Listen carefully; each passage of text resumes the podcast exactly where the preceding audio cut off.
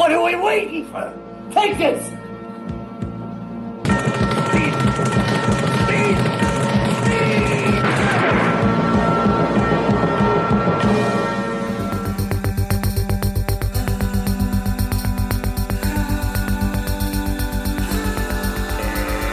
Bass. How low can we go? Who knows? It's a cell show, tripping up our flow, messing with our tempo. Easy come, easy go. Oh no, not again. Don't fight the Fed when the Fed's not your friend. Lay an egg like hens in the coop. We know the scoop. This ain't no chicken soup for the soul. Take your spoon and your bowl. Back to school, learn the rules, run the jewels like Jamie and Mike. Get back on our bikes, pedal hard, dig in. We're about to begin our 100th show. Say yay, say yo to all passengers and crew. There is no us without you. You're part of the success. We feel truly blessed every time we ride together on the Investopedia Express.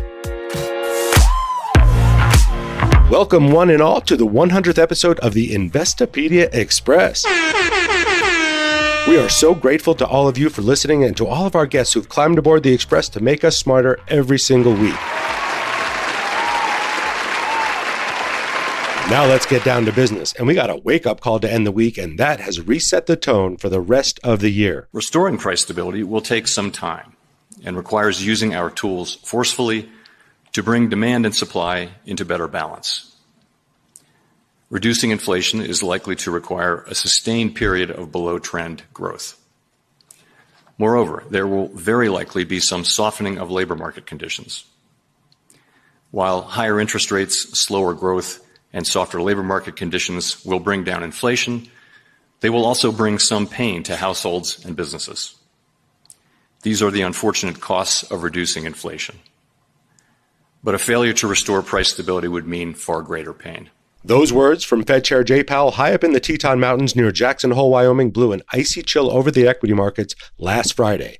The Dow Jones Industrial Average fell 3% with losses accelerating into the close. You hate to see that. The S&P 500 fell 3.3% and the Nasdaq fell nearly 4%. For the S&P, Friday's 3.4% drop was the seventh daily decline of 3% or more this year, according to Charlie Bilello. There's only been 3 other years with that many or more 3% drops. 2008 2009, and 2020. Friday's losses capped two straight weeks of declines as the S&P has now given up 5.2%, its worst stretch since mid-June. Investors who've been banking on the Federal Reserve to pivot to a less hawkish stance may have misplaced their optimism. And many have likely realized that as investors have switched their flow show lately. According to data from Refinitiv Lipper, $1.2 billion was pulled out of U.S. stock funds last week after a brief stretch of inflows in the first half of August. Since the beginning of June, however, investors have pulled more than $44 billion out of the U.S. stock market, which is kind of amazing when you consider that the S&P 500 rallied more than 10% off its lows since mid-June. There's a lot of money on the sidelines. And there are an increasing number of investors and traders who are now actively betting against the stock market and playing the pain trade. According to data from the Commodities Futures Trading Commission, there are more than 260,000 futures contracts that are short the S&P 500. That's a big bet that they think it has further to fall. Most of those positions, according to the CFTC, are held by big hedge funds. Either the masters of the universe are right this time, or they're about to waken the retail trading army that has been asleep since mid 2021 and draw them back into the market to put the squeeze on the shorts. Something tells me, though, that the fears of a recession and no more government handouts except for that student loan relief, that's not so likely to happen. The Fed still has a lot of work to do to bring inflation back down to its 2% target range. You heard the chairman. It's going to take a while. According to Strategas Asset Management, when we look at the past eight rate hike cycles here in the US, the Fed continued to raise rates until the Fed funds rate, which is what we call the prime rate, is greater than the consumer price index. The Fed funds rate right now currently sits at 2.5%. CPI or inflation is at 8.5%. We've got a long way to go, my friends, higher for longer, which may trigger a recession. And while everyone is debating whether or not we're in a recession, let's get back to the fundamentals on that question. The NBER, the National Bureau of Economic Research, which identifies recessions once they've passed, looks at six indicators to determine whether it is or isn't or was or wasn't. What are those indicators? Real personal income, real personal consumption expenditures, that's the PCE index we keep talking about, industrial production, employment or non farm payrolls, and the employment level, otherwise known as the unemployment rate, and real manufacturing. Five of those six indicators are still positive year to date, believe it or not. Industrial production and employment have been particularly strong lately. Manufacturing, Not so much, likely because of inflation at the producer level. Looking at the economy the way the NBER looks at it, this is no recession, at least not yet. Let's get set up for the week ahead, and it will be a busy one, capping off with the August jobs report out on Friday. Economists are expecting somewhere around 280, 300,000 jobs to have been added last month, which is still pretty robust, although nowhere near July's blowout report. As of last month, the labor market has recovered all of its pandemic era losses, and the unemployment rate is matching the pre pandemic level of 3.5%. That is full employment as far as the Federal Reserve is concerned. And as we said, the labor market has remained one of the strongest areas in the economy so far. Earlier in the week, the Labor Department will also give us the JOLTS report. That's the Job Openings and Labor Turnover Survey, which also gives us the quits rate. There's been a lot of turnover in the labor market, but it kind of feels that that is slowing down as more and more companies announce hiring freezes and even layoffs. With the economy cooling, it may be the best time to secure your job rather than jump ship. We'll also get fresh reports this week on construction spending and vehicle sales.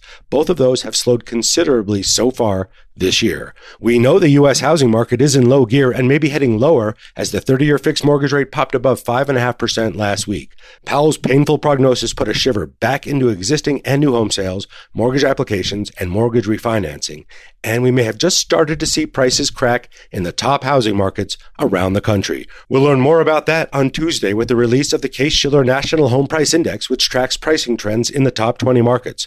Corporate earnings season is all but over, but it never does really seem to end now, does it? It slows to a trickle and then builds into a waterfall as one quarter ends and another begins. This week, we'll get fresh results from widely held companies including Baidu, HP, Chewy, Best Buy, and Lululemon Athletica, among others.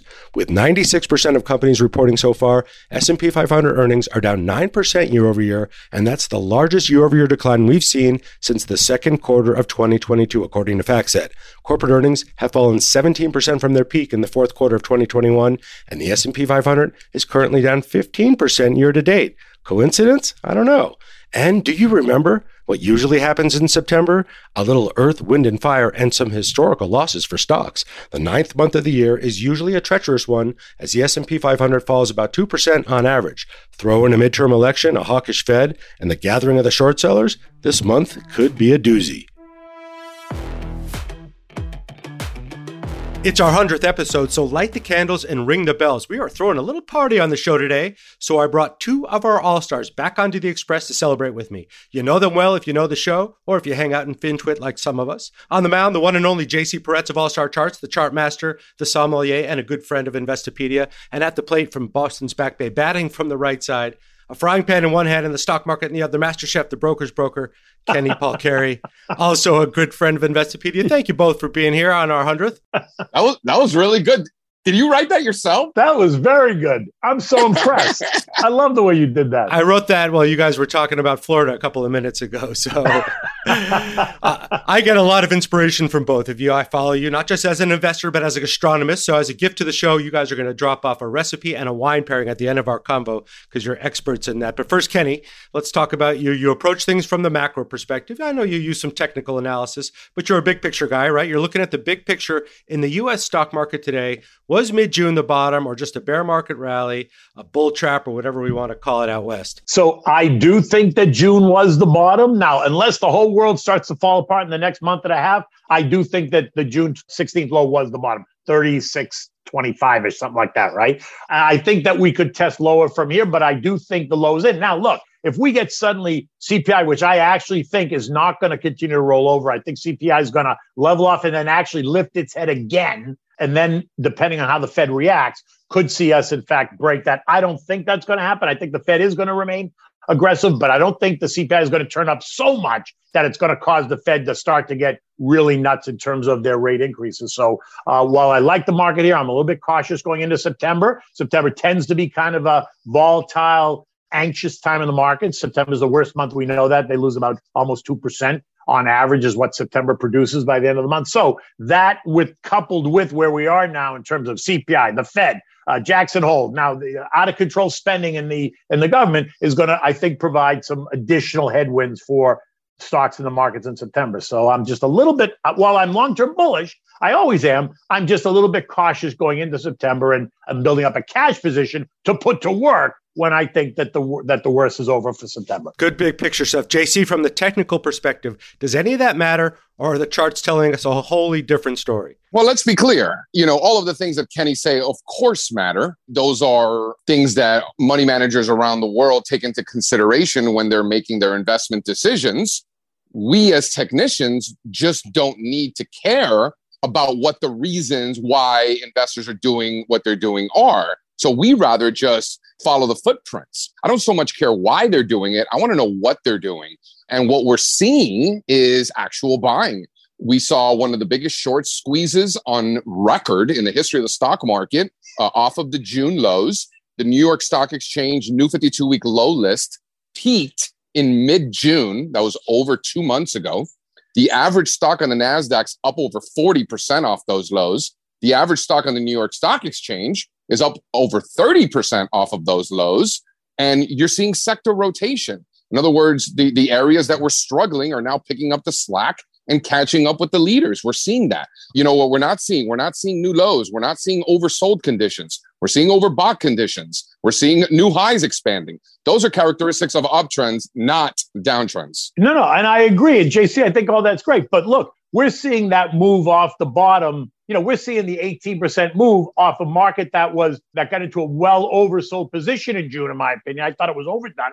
So therefore, I wasn't really surprised to see the snapback rally. I was surprised that maybe it went on a little bit longer than I thought, or was a little bit more aggressive than I thought, considering what I think is coming next. But to your point, it also made sense that a lot of the a lot of the laggards, the ones that have gotten beaten up the most, were certainly the ones that people jumped into. But they're also going to be the ones that they throw out the window the minute the minute the shit hits the fan. JC, you noted in your note, I think it was this week, this morning, that it's consumer discretionary, tech, industrials. These are the sectors that have been rallying. So, what does that tell you, Kenny, from investor appetite, and then JC from a trend perspective? Yeah, no question. Technology, one of the leaders, consumer discretionary, the leaders, really reinforcing the fact that the growth stocks that got beat up the most are the ones that bounced the most, which is what Kenny was just saying. And I'll also, th- and by the way, industrials, you can argue industrials are actually the most important sector in America. It's got the highest correlation of all of the S&P sectors with the overall market. But I'll point you to utilities because a lot of the perma bears and, and the angry people out there keep talking about the strength in utilities,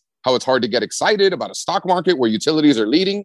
Let me tell you something, my friends. From 2004 to 2007, the stock market did fantastic and utilities led the whole way. In fact, utilities doubled the performance of the S&P 500 during that period. And that was one of the greatest periods of all time. It was early in my career. I remember it well. Utilities were a leader. They're a leader today. That's perfectly normal. Right. And utilities are leading. You can argue that utilities are leading because of their steady, you know, you, you look at a lot of investors, there are a lot of older investors that use utilities as a source of income, dividend payers. They're safe, they're stable, they provide stability to their portfolios. And those are the ones that have a lot of the money right now. So it makes perfect sense. And I like utilities. I like utilities now. I own them, they are part of my portfolio, but I'm also 60. So I'm in that position where I have to be looking to protect my portfolio more than take outsized risk on my portfolio.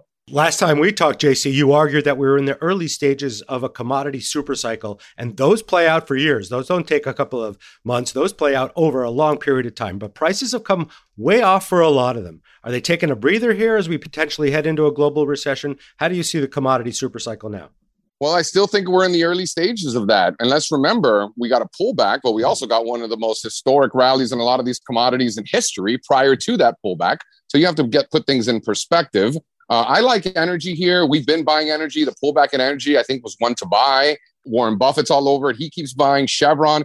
Dude's filing with Occidental Petroleum like every day. So the more Warren Buffett's buying, I'm buying too. You know, I'm not buying because Warren Buffett's buying, but the fact that I've been buying and so is he, eh, I'm not mad about it. Not bad um, company. not, not, not bad. I'm not mad about it. But I, I do like the I do like the commodities. I do like energy, and and particularly if if oil is above 88 I like energy. If it's above 93, I like energy even more. And on the energy stocks themselves, XLE around 79 or 80, as long as XLE is above those levels, those are the former highs from the past decade. As long as we're above those levels, all systems go, baby. Let's go. The dollar may be the wizard behind the curtain in all of this. Strong greenback has been bad news for stocks all year. You guys both pointed out in your notes. Is that going to be the case for the rest of the year here as we potentially head into a global recession, global slowdown? What do you think, Kenny?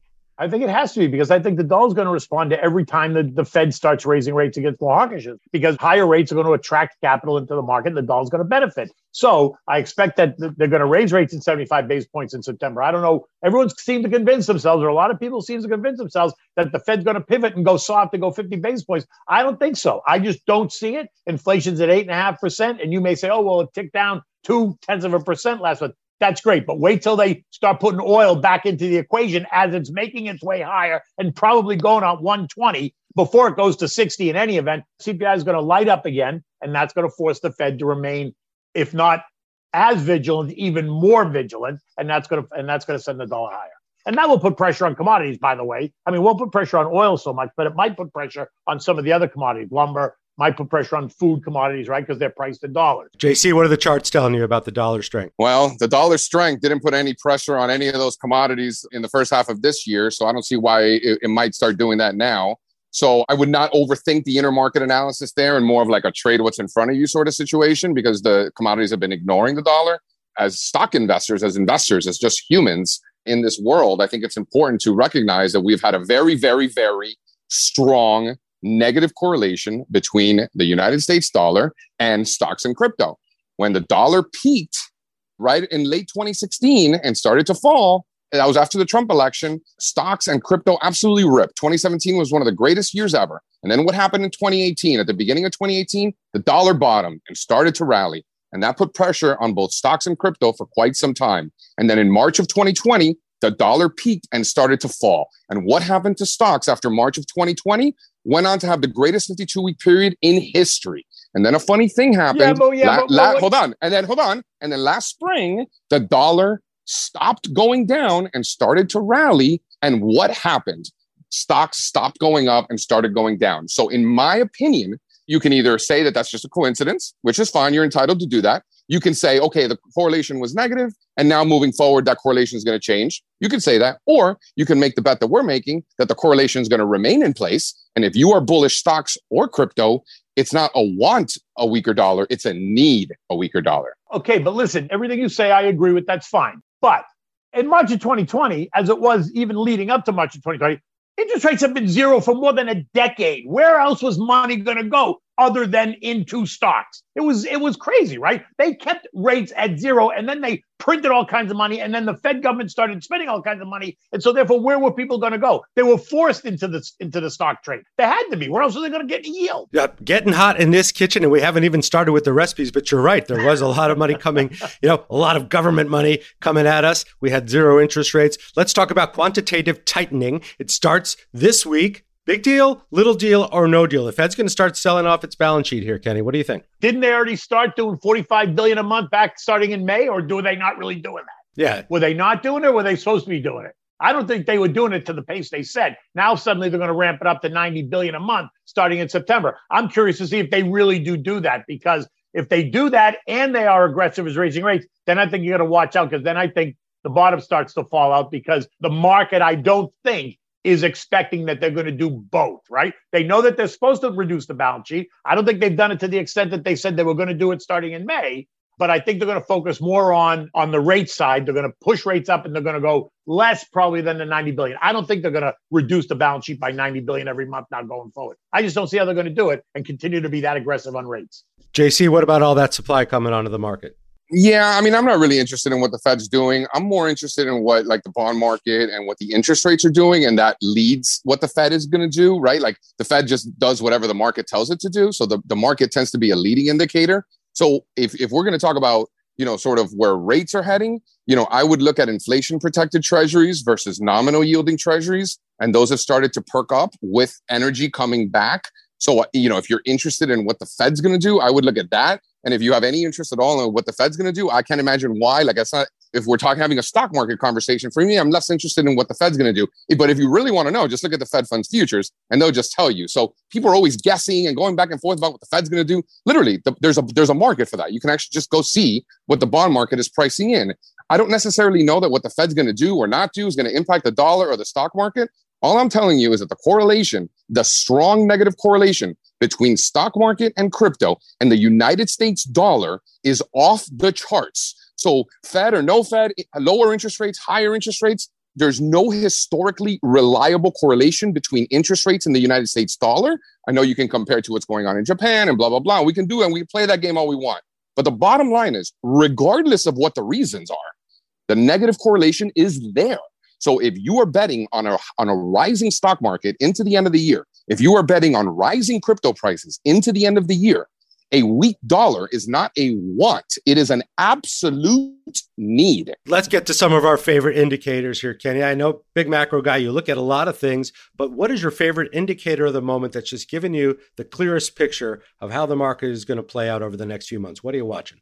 Well, the one I'm watching right now, and while you, are right, I do look at a lot of them, but the ones that I'm clearly focused on are the inflationary ones. So it's a PCE tomorrow. It's going to be CPI PPI on the 13th and 14th of September. Right now, while I look at everything else in the the PMIs, services is now well into contractionary territory. It came in at 44.1. We're a 75% services economy. That's a key number to watch, right? Manufacturing, while it's still in expansionary territory, the trend is down. That came in at 51.2. 50 is a dividing line. You know that. That's been a, a downtrend. So between the inflation reports, the PCE, the CPI, PPI, I look at the PMI reports as well because I think those those indicators right now are giving me a sense of where the economy is and where the economy is going, and then the role that the Fed's going to have to take. JC, you look at thousands of charts every week. Hard to pick one, but what's the one that's got you uh, excited at the moment? Well, it's definitely not any of those PMI or CPI. I can barely spell CPI. Um, I'll, I'll, call Kenny and ask him. Uh, I, we got some guys on our team that keep me posted on all that stuff uh, because they can't help themselves. But you know, for me, it ha- again, not to be Mr. Macro here, but it, it comes back to the dollar. So here's what I'll point out: if you look at the euro and you look at the British pound, retesting the summer lows, literally as we're recording this on Thursday, August the 25th, I believe, in the afternoon. Euro and British pounds literally retesting the lows. What you're not seeing is a retest in the lows in yen or Aussie or CAD or emerging market currencies. So you're seeing really potentially positive divergence in all of those other currencies, while the worst ones out there, euro and British pounds in particular, are retesting the lows. So what's on my mind? I posted it recently. You can put it in the show notes if you'd like. Uh, an overlay a chart of Great British pounds versus the United States dollar and the euro versus the United States dollar, and you'll see them doing the exact same thing, retesting the summer lows if those things break and those things collapse, the stock market's going to be in a lot of pressure this September and October, and all of those bearish implications about the month of September are most likely to come into play. I think for if you're bullish equities and you know you you are putting money to work, I think you really need to see the euro and British pounds dig in, hold these lows, and just stop going down and I think that would be a positive for stocks. Great indicator. We're going to put that in the show notes. And also, you can follow JC's insights on Chart Advisor, the Investopedia newsletter, all about technical analysis. But great insight from both of you. So let's head to the kitchen. I've been waiting for this the entire time as you guys were were talking through those markets. Kenny, what are we cooking right now? What's the it's it's the season. What do you got going on in the kitchen? And then JC, I want you to follow with the wine pairing we're having with that. So listen, I gave this a lot of thought. I don't know if we should do something on the grill or something in the stove, something in the oven. And I chose going into the oven because summer's over. So let's get back into the kitchen. I'm thinking that we should have a delicious pork capricciosa uh, cutlet, right? So you want it on the bone. I want it absolutely on the bone. You want to buy the pork cutlet, probably about an inch or inch and a half thick on the bone. You want to season it, pound it a little bit to soften it, season it, salt and pepper, dredge it in flour, dip it in egg, and then cover it in seasoned Italian breadcrumbs. Sear it on the stove in a, in a saute pan with some butter just to brown the breadcrumbs. Put it in a baking dish. Then go back to your saute pan, add a little bit more butter, some white wine, warm it up, let some of the wine disappear, and then pour it over the chops. Cover them really tight with tinfoil. Bake them in the oven at 325 for probably an hour and a half, two hours. Longer you bake them, the softer they get anyway. Pull them out, and then you're going to serve them on a platter with, you're going to make an arugula, cherry tomatoes, red onions, and grana padano cheese. You're going to mix that in a bowl and put that right on top of the chop when you serve it. It is delicious. Oh my gosh, my salivary glands are so swollen I can barely speak right now. JC, did you hear that? What what are we going to open up and drink with that dish? I'm gonna go shopping for a house near uh, Kenny's house so I can uh, start hanging out. Yeah, who's I who, mean, Kenny? That was like that's wow. such a great Kenny, dish. that was That's a that was really amazing. great dish. Whose That's car a we taking? Dude, let's go. I want that now. That's such a that's a you know what? That's a really good meal. What are we drinking, JC? What are we drinking with that? That's a great question because we got the pork and then the carb is there's no carb. It's an arugula salad, you said? It's yeah, it's arugula salad with cherry tomatoes and you got red onions, you got grana padano on it. Yeah, you know, I think because you're going cherry tomatoes, you want a high acid wine, right? So I think you got to go Sangiovese or Nebbiolo. You know, I would go. I mean, you can go either. Maybe like a Barbaresco, right? Don't. There's. I don't know if there's any need to go full Barolo on this one. Uh, you go Barbaresco. I think that's the move. You go Barbaresco from Piedmonte, at least six years old. Brilliant, brilliant. There's nothing wrong with that. Sounds delicious to me. When are you coming over? You bring the wine, I'll bring the pork chop. Done. I got a question for you though, Kenny. I got a, I got a wine question for you. So in the in the Fra Diavolo, right? You, you got you got some spice in there. And um, my suspicion is yours is probably a little spicier than than than most. Do I have that right? Well, it's probably because I'm allergic to a lot of spice, so I'll tend to be a little bit less. But got it. Okay, so I like it a little spicier. Yep. So I have difficulty pairing that. So I was wondering, like, you know, I'm not Italian, I'm Cuban, even though um, I, I I'm obsessed with Italian wine and food, like like a lot of normal people. You know, so I have issues with that. So I'm thinking like an Amarone because you got a little bit of residual sugar in there. Yeah. Because I hate to go, I hate to go white wine. You no, know, no, with, with, that. the, with the Fra Diavolo, you wouldn't go white wine, I don't think. Right. I, mean, I don't think could. so either. I mean, you, you could, but I think red with that is actually better. Right, but the but like what red? Like that's why I'm thinking Amarone because you're getting a little bit of that residual sugar. An Amarone uh, de Valpolicella for Right. for those who are Right. not. I think that's probably I think that's the right call. It's not too heavy, and I think it gives you the right the right amount of sweetness for that dish, Yeah, yeah. right? Especially if you're going to make it spicy. Real like if you're going to make it if you're going to make it like arrabbiata style, right? Like it's spicy. I know. The problem is that Amarone ain't cheap, man. They get you. No, uh, hello, duh. Have you seen what inflation's doing these days? I mean, even before that, it was you know, it's it's it's one of uh one of Italy's most pricey wines. I mean, you got Amarone, Barolo, and Yeah. Brunello, right? Those are Yeah. like those are the big ones. All Yeah. my favorites, unfortunately. Yeah. Express passengers, this show has been taken over by two amazing chefs and wine experts, and I'm just letting it happen because I love it, and this is just the way things go. And we love food and wine here, and we love your analysis. Great picks on the wine, great recipe uh, recommendation, Kenny. I think that's going to be happening this weekend for me and my family. So we appreciate that. And we appreciate you guys. Thanks so much for joining the Investopedia Express on our 100th episode. We love your analysis. You've been such good friends to the site, such good friends to me. And I so appreciate you both. It's a pleasure. Thanks for having me. And listen, when you make the pork chops, cover them tight because it's the steam that they bake in that gets them nice and soft and juicy and uh, ready to eat. Thank you for that tip. JC, you're the man. Dude, this is fantastic. Thanks, Kenny. Love it. It's terminology time. Time for us to get smart with the investing term we need to know this week. But since it's our hundy, we're going to make this one extra special. You all know that I'm a struggling wannabe MC. I love the flows and I love finance, and I can't help but put them together into a cheesy little sandwich for you every week. I'm sorry about that. But I have finally found my people thanks to the power of social media. Dex McBean has entered my consciousness and my consciousness just got a whole lot nicer. He's a freestyle finance rapper for real, not like me, for real. And I had to invite him onto the show to spit some rhymes with our term of the week. Welcome to the Express, Dex. Thanks, Caleb. Let's just get into it, man.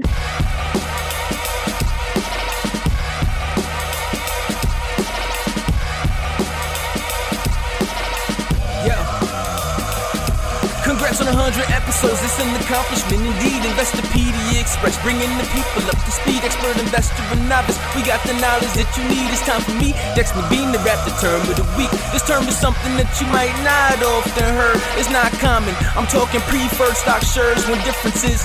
Preferred shares yield a higher dividend and greater claim on assets if the company's liquidating them. Adding little protection that you get for your investment. Accepting non-voting shares, so save on your suggestions. Preferred shareholders get no say in the direction. But dividends stay steady long as they're solving, then you get them. But if enable and payouts get skipped, preferred shares get arrears for the ones they miss. But it's not all bliss. Another caveat is this, cause they're so stable and likely for huge capital gain. That's preferred shares are rated like bonds for the strength of their investment. Though they don't offer the same level of protection. Hope you enjoyed the lesson and learned a bit about the topic. Let us know what term to cover next week in the comments. What?